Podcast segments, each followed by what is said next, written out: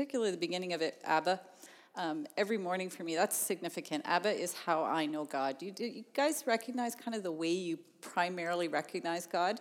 You know, everybody has one sort of way or, or something where you, you'll just tend to call him this, right? And I always call him Abba. Every morning, almost in my journal, I write, Good morning, Abba. Like, it's just how I start my day. And so, um, so to me, that really spoke to my heart because that is who God is to me. I was, um, I grew up orphaned at age 12, and so Abba has become my, he has become father to me. And uh, to me, that's such a blessing, but in a real tender and personal way, like the name Abba.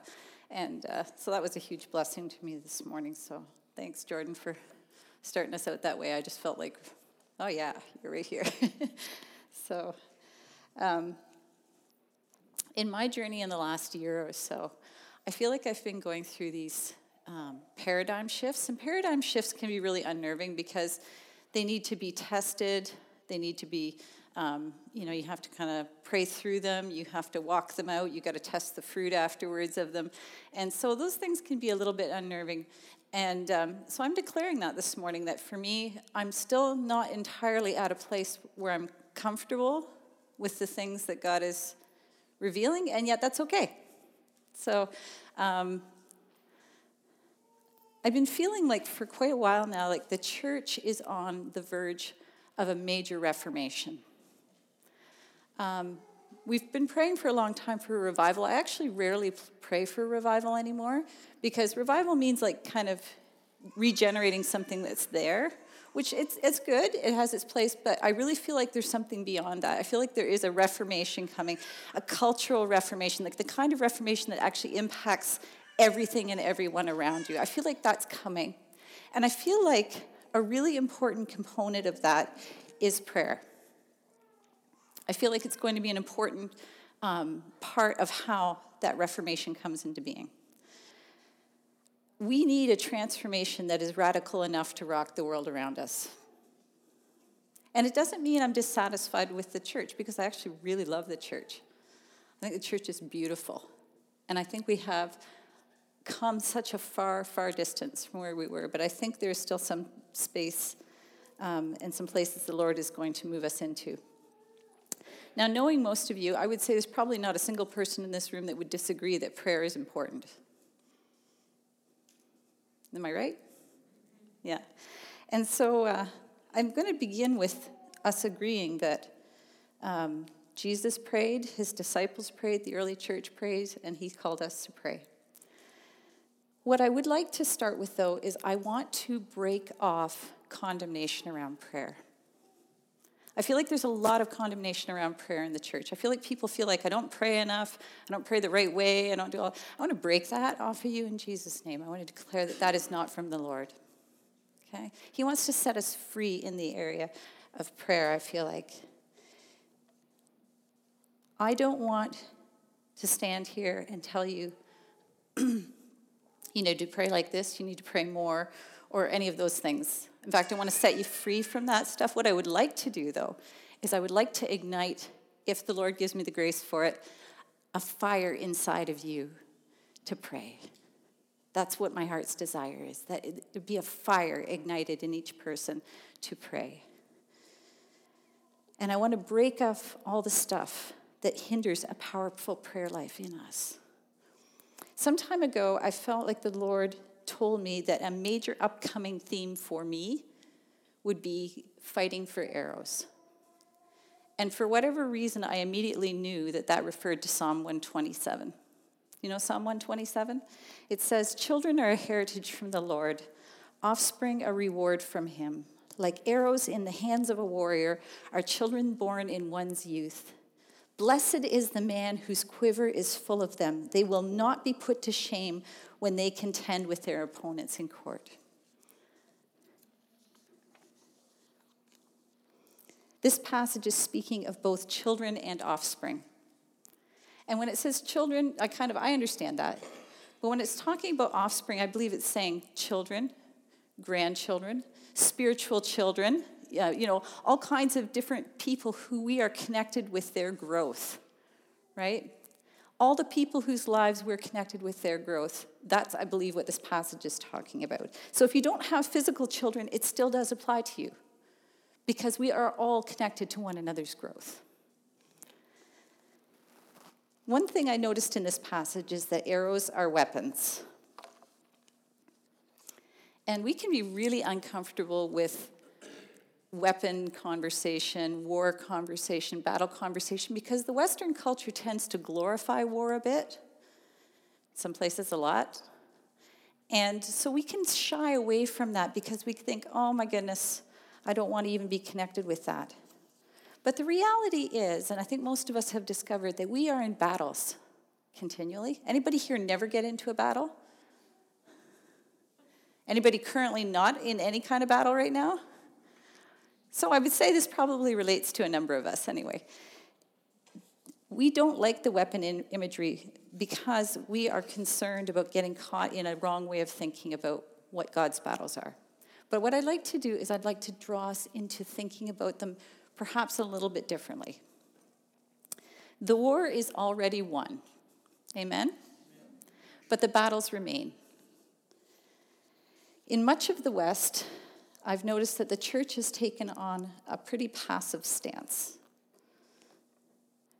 And what I mean by that, I'm not talking about um, physical war when I say that. I mean, there's pacifism, I'm not talking about that. What I'm talking about is a passive perspective toward the battles that go on on a daily basis in our lives. And we pray for something, and then it doesn't happen, so we come up with this thing where we sort of spiritualize it and we say, it must not have been God's will. You know, I've done that. And then we throw in the towel.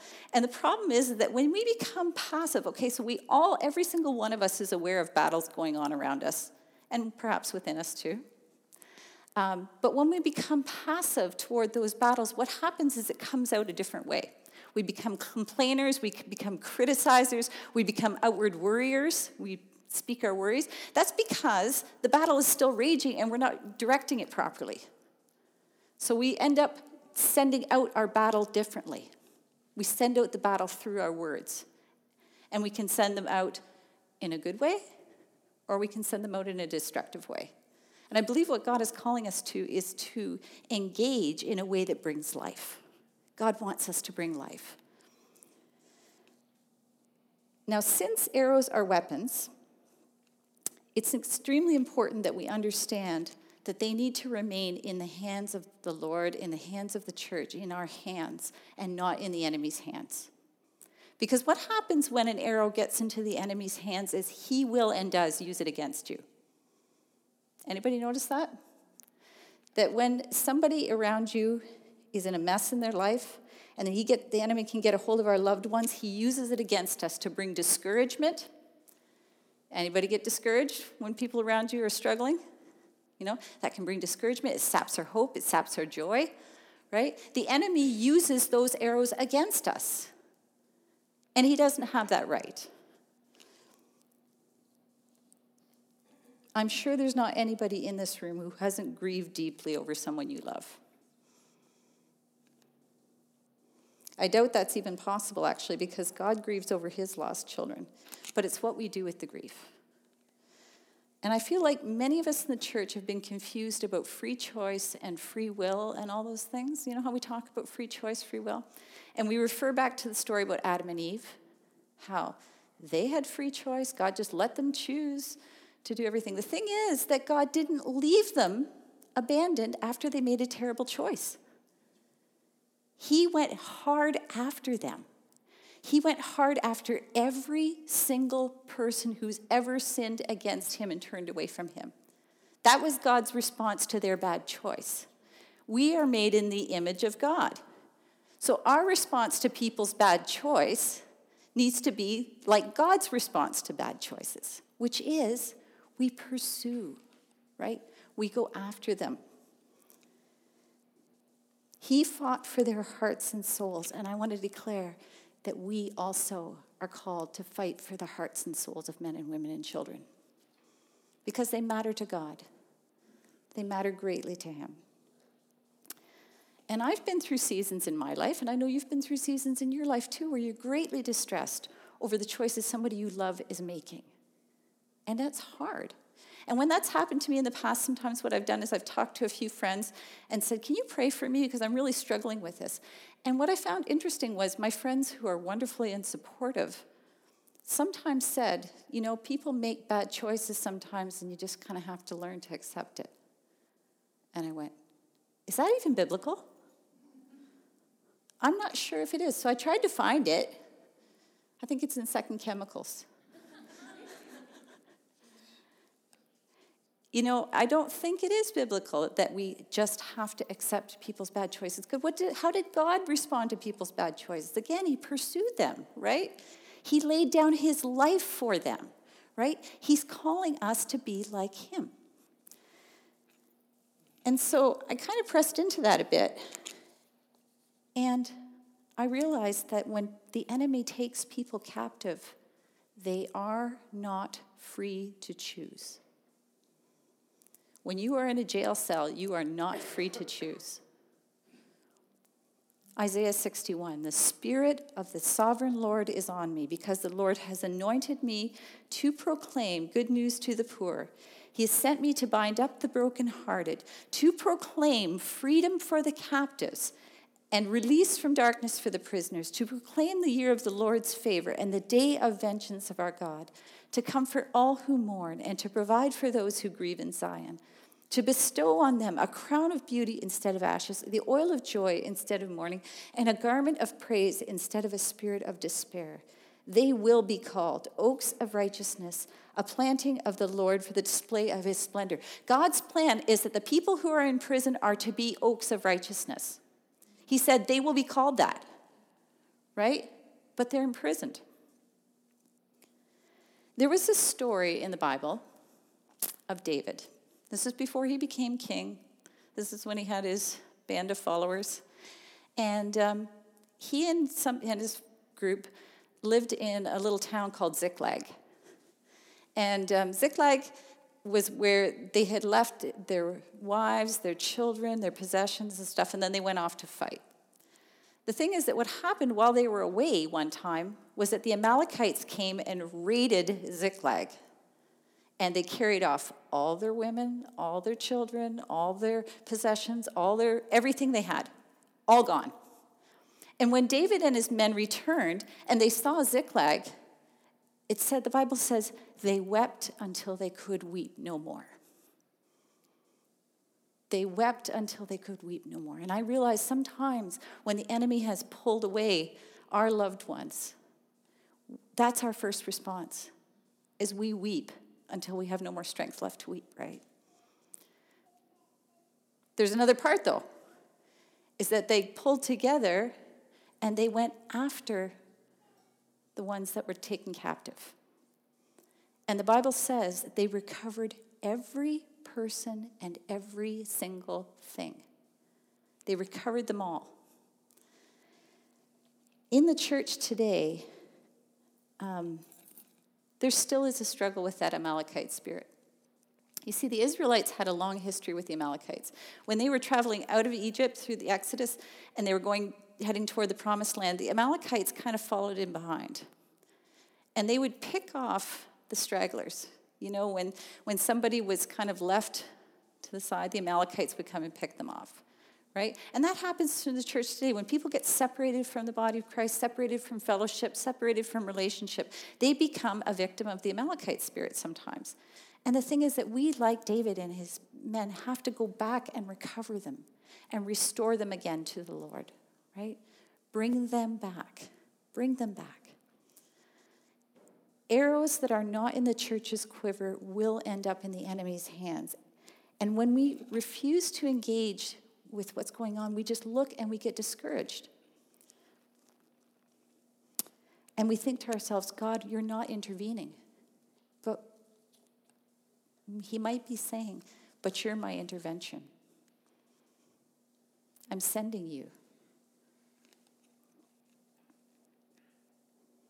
You and I are his intervention to bring back the captives and the prisoners. And as I was thinking about this, and I was dealing with some concern for someone who I loved very much, I just suddenly got really, really, really angry. Like, I mean, angry. And I'm not a super angry person. I've got a very, very long fuse. It's not pretty when it finally goes off, but it is long, right? And I was so mad. And it, was, it felt so different in me than anything I've ever felt before. I don't know if this is what righteous anger is. I don't want to claim that necessarily, but it might have been a little closer than my normal anger. But regardless, I felt an absolute fury inside of me when I realized what the enemy was doing. And I spoke the words that were burning inside of me. And what I said was, over my dead body. Now, that might bother some of you because you think, oh, she just cursed herself. Or, oh, she's got a spirit of suicide going on. None of that. Okay, none of that. It was a point of demarcation. It was like, no matter what, no matter what, it don't care what it costs me, I'm going after this thing. I have just had it, right? And that's the point that we sometimes need to hit. I'm not telling you to get angry. I'm telling you, when you hit the peak of your response, whatever that looks like, you will respond, right? And that's what i am asking Holy Spirit to stir inside of us. You know, hit that peak of response inside of us, God, so we don't put up with the enemy and his garbage. I still have no desire to die outside of God's timing. I don't want to get to heaven and Him go, You're not even done. right? I prefer to hear, like, Well done, good and faithful servant, not not done, good and faithful servant. but, but the thing is that I'm also not willing to self protect in that situation. So, what it costs me, it costs me. I, I don't know if that's what it looks like to be in the category of loving not your own life to death. You know how it says in Revelations, that's how we, sorry, Revelation, that's how we overcome, right? It's by not loving our own life to death, right? That's one of the, the keys to it. I don't know if that's what that is, but whatever it is, for me, it was just no holds barred. That is it. And so I began to pray, and I declared, and I fasted, and I wept, and I worshiped, and I proclaimed, and I bound, and I loosed, and I did everything I know how to do, and I didn't see anything changing. And I was really mad. and I was like, I'm getting really discouraged, God. Like, I'm all into this thing, and I don't see you moving yet. And I want to clarify I wasn't praying stuff that was my own will, like I want to win the lottery or whatever. I don't you know, I wouldn't. But anyway, um, I wasn't praying that stuff. I knew what God's will was in this situation. I knew fully what His will was. And I knew I was out to set prisoners and captives free. But the Lord spoke to me one day and He said, You are guaranteed to win if you do not give up. And I thought, Oh man, I give up so easy. And I realized that I was struggling with a few things. One of the things I was struggling with was a fear of control, because I don't want to control people. I don't want to get ahead of what the Lord's doing. I don't want to violate a person's free will. And all of that stuff was like, that's all hanging around me at this point in time. But I realized that when a person that is in prison and they don't have a choice, I need to go and find the keys to help them get free, right? those jail bars needed to be opened. And I discovered that the Lord was right, so I didn't give up. And battled a lot of discouragement, battled a lot of lies, and then I started to see breakthrough. And I've seen that pattern now repeated a few times in a few different situations, and it's very encouraging. It's like, thank you, God, you know.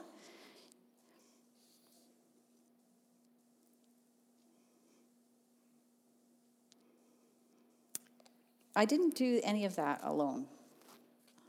I made sure I checked with a few people and had some people joining me in prayer and all those things. There was Mark and I were together on these things. You know, it was like, it wasn't an isolation kind of thing and it wasn't a me thing. It was just, I discovered that when you don't give up, God does come through. And it's not like I have a gift of intercession and you don't it's just it looks different in my life than it does in yours. But we all have the ability to bring freedom. Every one of us. You know, we sang it this morning. It's for freedom that He set us free, right? And so I'm going to give you three different points that are kind of t- three takeaways, even though I don't think anything fits into three points quite that neatly, but sometimes it's easier to help us learn things. But uh, three things that I had takeaways from the kind of the whole experience. The first one is holy stubbornness. Okay? I know stubbornness is not a positive attribute, so, but in this case, we don't sometimes understand perseverance, right? And sometimes stubbornness is a word we kind of understand a little bit better, so I'm calling it holy stubbornness. We will win, we will prevail if we do not give up. And how do I know that? Because the victory's already won, right? Jesus already accomplished fully the victory on the cross and through his resurrection. And so, because of his sacrifice and because of his power in resurrection, we have that available to us. And I think that for us, it's just a matter of simply living out what he has accomplished already. I want to give you an important key here. I think it's important. Um, to many of us, it doesn't make sense. Why do we have to pray and keep praying and keep praying over and over and over and over and over again? Anybody else ever wonder about that? Like, I already asked you God once, do you have a bad memory? Like, yeah. And we wonder, why does he say keep praying and keep praying and keep praying? a couple things that might be helpful with that. One is that years, many years ago, um, said to me, it's kind of like there's a big bowl in heaven, and your prayers go into the bowl, and once the bowl gets full, it tips and it pours out on the earth. And that was a helpful picture for me, like that, okay, that's why you have to keep praying, because the bowl gets more and more full. But as I kind of been pressing into this a little bit more, I felt like there's a little more to it than that. You see, you and I are made in the image of God which means as redeemed people, we tend to do things the way God does them, right? And we do things that look like it might be him, right? So one of the things that God is really good at doing is he his words create realities. like he created the entire universe, earth, everything on it in 6 days, most of that with his words. The only time he didn't use his words was when he created man, he made that from the ground. But the rest of the time, he created with his words. So, his words created reality, our words create reality. The thing is that the process of creating sometimes takes time. Like when God was creating the heavens and the earth, it took him six days, right, to create. For us too, creating realities in the spirit realm takes time.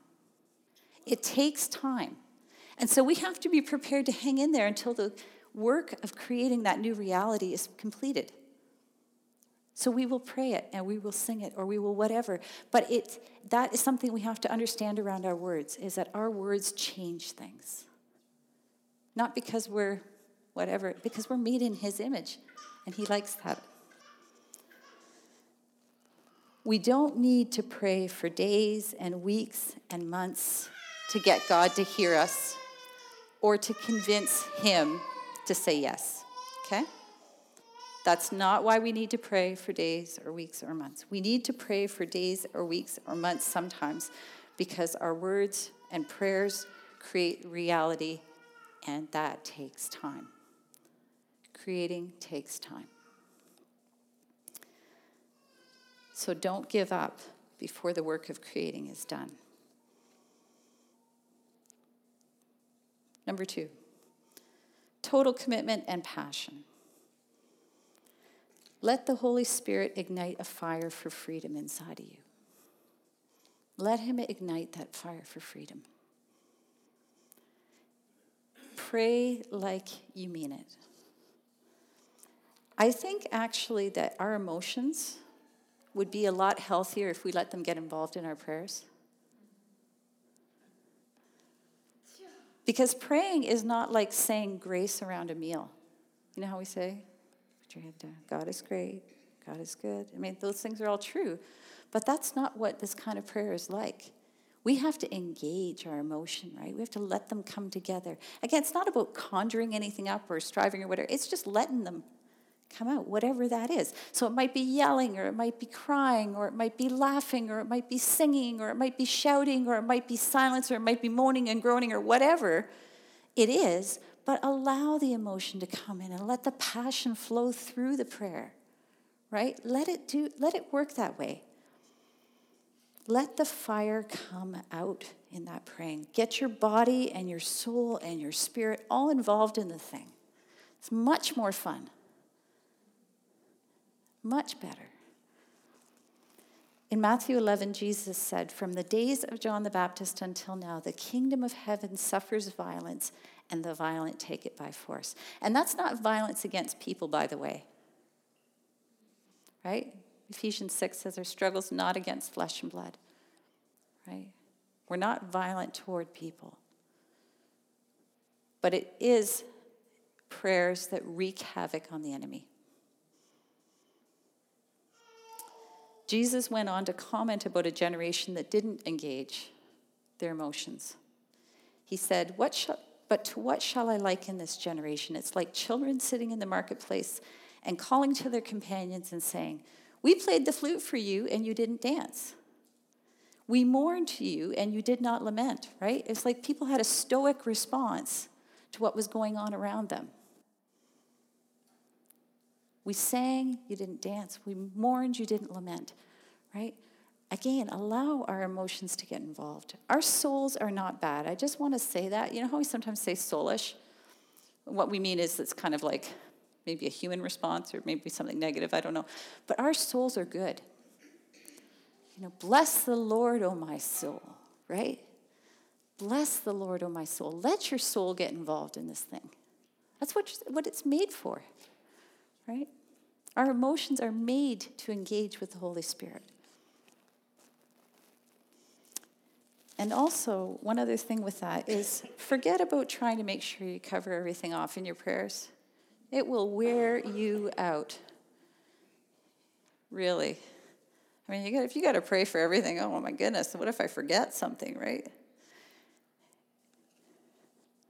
God knows what we need before we even ask it. So don't get hung up on making sure you say the right thing or pray the right way or whatever that stuff is. Um, when I first started going to a small group many years ago, it was actually Peter and Denise's small group. And such a blessing. And I was fascinated by these people who prayed out loud without having their prayer written down ahead of time. And so I listened pretty carefully, but I didn't participate for a long, long time. And the reason was I didn't want to do it wrong. Because these people knew exactly what they were doing, and I did not. Okay? So I listened for many weeks, and I discovered some things. That when you pray, you need to say God's name a lot of times in your prayer. Yes, God. Like, God, I know you're hearing me, God. And, you know, like, anyway, you say that a lot. That's one of the things you have to do. Um, use the word just as many times as possible. You can fit that just in, like, just like anywhere, just where the Lord would just, you know, you say that lots and lots of times. It's a really highly recommended. Um, use binding and loosing a lot because that's really good. I bind this and I loose this and I bind and then I loose. So that's that's a really key. But whatever you do, in heaven's name, do not forget to say in Jesus' name at the end of it, or none of this is going to happen.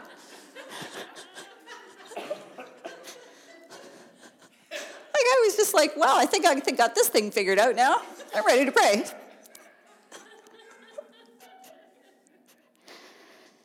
I just, I just want to say, like, it's kind of nonsense, actually, because every single one of us, our prayers have to go through Holy Spirit spell check before it gets to God. like, I've prayed stuff, and I'm sure God, Holy Spirit's going, what she means, what she's trying to say, right? But that's true. Like, it says that. It says that, that He intercedes for us with groans that words can't even express. Like I say a whole bunch of stuff and he goes, oh, in a good way, right? He, but he really does intercede for us. And so we don't got to get hung up on saying the right stuff. In fact, sometimes you don't even need to say anything. Sometimes you just have to moan before the Lord or whatever the thing is that's in your heart, right? That's prayer. That's intercession. Your tears are intercession sometimes. Your laughter is intercession sometimes. Your songs are. Sometimes just walking around going,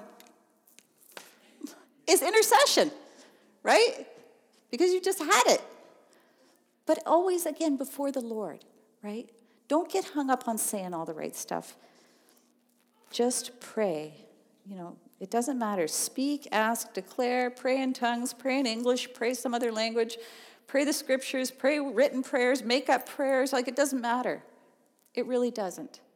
Because it doesn't matter so much what we pray, it matters that we pray. It matters that we pray. And all that is, is just connecting with God and communing with Him and sharing what's on your heart with Him. Holy Spirit will cover for us if we mess up. And just so you know, you cannot, you cannot offend Holy Spirit. He's unoffendable. You cannot offend him. So if you say the wrong thing, he will not be offended. Um, he will cover for you because he's gracious. He's amazing. And he has our backs. And then the third thing I want to say, the third point, I guess, is don't put up with any garbage from the enemy. Don't put up with his lies. Don't put up with the stuff he tries to pull off. He's very, he's really not that creative, so you kind of get a sense after, well, yeah, here we go again, right? Um, I don't advocating to, advocate talking to him any more than absolutely necessary. I definitely do not advocate having conversations with the enemy. Um, I don't, I would say do not taunt, do not res- disrespect his power, but don't put up with his garbage. Greater is he that is in us than he that is in the world every single time. Um, just over a week ago, I was coming back from seeing Faith at school. And um, Lynchburg Airport is really small, so you have to take like a, you have to fly into Charlotte, and then from Charlotte you have to fly to Toronto. So I did one of those little like Dash 8 flights in between where you can never ever talk to anybody because it's so loud in there. But um, that's okay because I'm kind of introverted anyway, so I don't mind. But then I got onto the next plane, and the next plane was just jam packed. I mean, it was so full. And I always like try and get a, a, window seat because I like seeing what's going on outside. And my dad used to fly, so I always enjoyed, you know, looking out the window and seeing what was going on. So I still like that. So I had my window seat, and there was nobody beside me. And I'm thinking, I may be the blessed one today. I might have this whole little section here to myself. And I was pretty excited about that until just before the doors closed, this woman comes storming onto the aircraft. I mean, she was wired, right? She comes flying down the aisle. She throws herself into the seat beside me. She jams her knees straight into the seat in front of her, and she starts flinging around like this. I'm like, wow, you are strung out on something, lady. And she was, you know, young, you know, fairly attractive kind of lady, um, but obviously extremely distraught, extremely. And um, I was like, oh boy. So she throws her knees into the seat in front of her and she does it again and she does it like we're not even taking off at this point yet. She's just doing this. The poor lady in front of her she's rocking her back and forth right? And i'm like oh heavens like god what am i supposed to do here? And so the lady turns around and just looks at her. You know how you give people like the warning look like she does one of those the lady beside me freaks. Like she loses her mind. She starts yelling at her and telling her she should buy a ticket in first class if she wants some more space than that. And this is my seat and my space, and I paid for it, and all this other stuff. And she, the guy across the aisle tries to go, um, maybe if you just put your knees down. So then she freaks out at him, and meanwhile, I've got this package of gum. I go, You want a piece of gum? so she takes my gum. She's freaking out at every single person around me except me. And I'm like, Oh boy, let me guess, Lord, sermon material? So I'm, I'm sitting there and I'm like, okay, so what do you want me to do? Stewardess comes down. She's trying to intervene. They're freaking out at each other and all this yelling and screaming. Every passenger on the plane's turned around looking at us. I'm like, and then the other stewardess comes and I'm like, then they go and confer and I'm like, oh no, they're pulling her off the airplane. Here we go. I said, God, what do you want to do? So he said, don't put up with any garbage from the enemy. I was like, oh. I kind of just turned away from her toward the window. And I said, okay, you evil, belligerent spirit, you need to shut up. The next thing I know, she just, I was like, wow, that's kind of freaky. I'm still not used to when it actually happens when you pray but anyway. So she calmed down, and then she turns to me and she says, I'll put my knees down, but I'm only doing it till we get in the air, and then they're going right back up there. I thought, no, they're not. So we take off, And it was quite a, like, you could tell that they were still not quite sure if they were going to let this lady fly or not, but they did let her. Um, so we get up in the air, and of course, then I do the only thing I do when I get nervous I start to talk, right? So I made small talk with her, which to me is completely exhausting. If you know introverts, that's just like way out there. I small talked with that lady for like an hour. And by this time, I'm like, help me, Jesus. Can you just let her go to sleep? And the next thing I know, she goes, Well, I'm going to go to sleep now. I thought, Hallelujah. so she, she did put her knees up again, but she did it really gently, and she went to sleep. And then I thought, oh no, she's going to wake up eventually. And she might be one of those crabby wake up people. so, Lord, is there anything you want me to do when she wakes up? And he said, Yes. I want you to offer her to let her put her legs across your side of the seat and across your seat if she, that makes her feel comfortable. I was like, ew, that's personal space violation big time but I was like, I'm stuck. I've got 30,000 feet and I've got this lady who's obviously not traveling alone, if you know what I mean. Like she's got friends with her that need to go, right? And so I'm like, okay, Lord, at this point, whatever. so she woke up and she says, she starts to like move her legs. And i said hey you know what? If you really like i can tell you're not comfortable. If you want to like stretch your legs across over here you can. And she goes yeah. And she goes she kind of just was taken aback. And she goes well no i wouldn't do that. And i'm like okay. Um, she goes she, and then all of a sudden it was just like something just broke inside of her and she was very, very nice for the rest of the trip. And then we started to descend. You know how usually the pilot tells us we, we've begun our descent? Well, he didn't tell us, and so I could see all of a sudden her ears were starting to do that thing. So I gave her another piece of gum, and um, then as soon as we landed, they shut the seatbelt sign off, and she gets up and she starts helping people take out their baggage from the overhead compartment, including the lady in front of her she had just, like, she was just handing it out, and then all of a sudden she just turned it out the door she went. And I thought, wow, that was crazy, you know. So I got, Mark came and picked me up, and we talked about it a little bit afterwards, and he said, you know, if you wouldn't have been sitting there beside her, you guys might have had to wait. And all those people would have been stuck while they got her off the plane and her luggage off the plane and then inspected her spot on the plane and everything else they have to do when they have to pull off a dis- uh, unruly passenger. And I realized, you know what? I was so uncomfortable sitting beside her. It was painful. And yet, that was God's gift of mercy to a lot of people, including me, because I would have been stuck too, right? It was His gift of mercy and when he's calling us to get in that situation and to do warfare against the enemy, we sometimes think it's like, you know, like the part where I told the spirit needed to shut up, that was important. But it was equally important for me to go and offer something that required sacrifice and love, right? That was just as much warfare as the other part was. Because you know what? Any evil spirit cannot handle sacrifice and love. It cannot.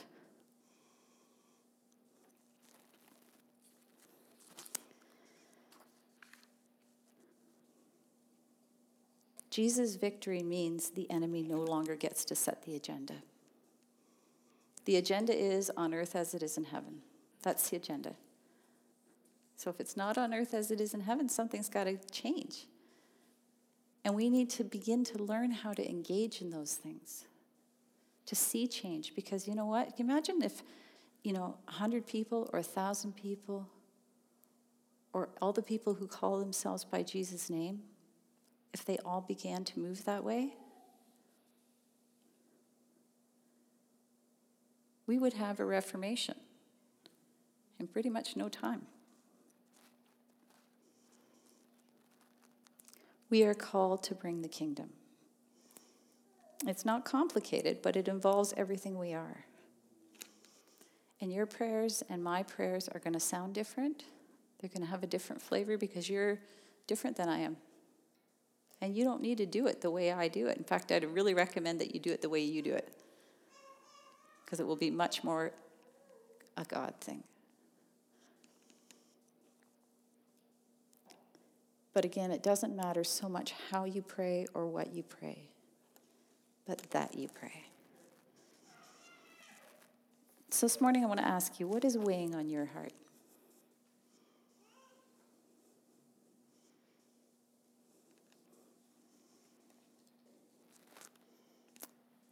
And ask the Lord, what's your will, God, for that situation? Because He'll show you. He's not secretive about that stuff.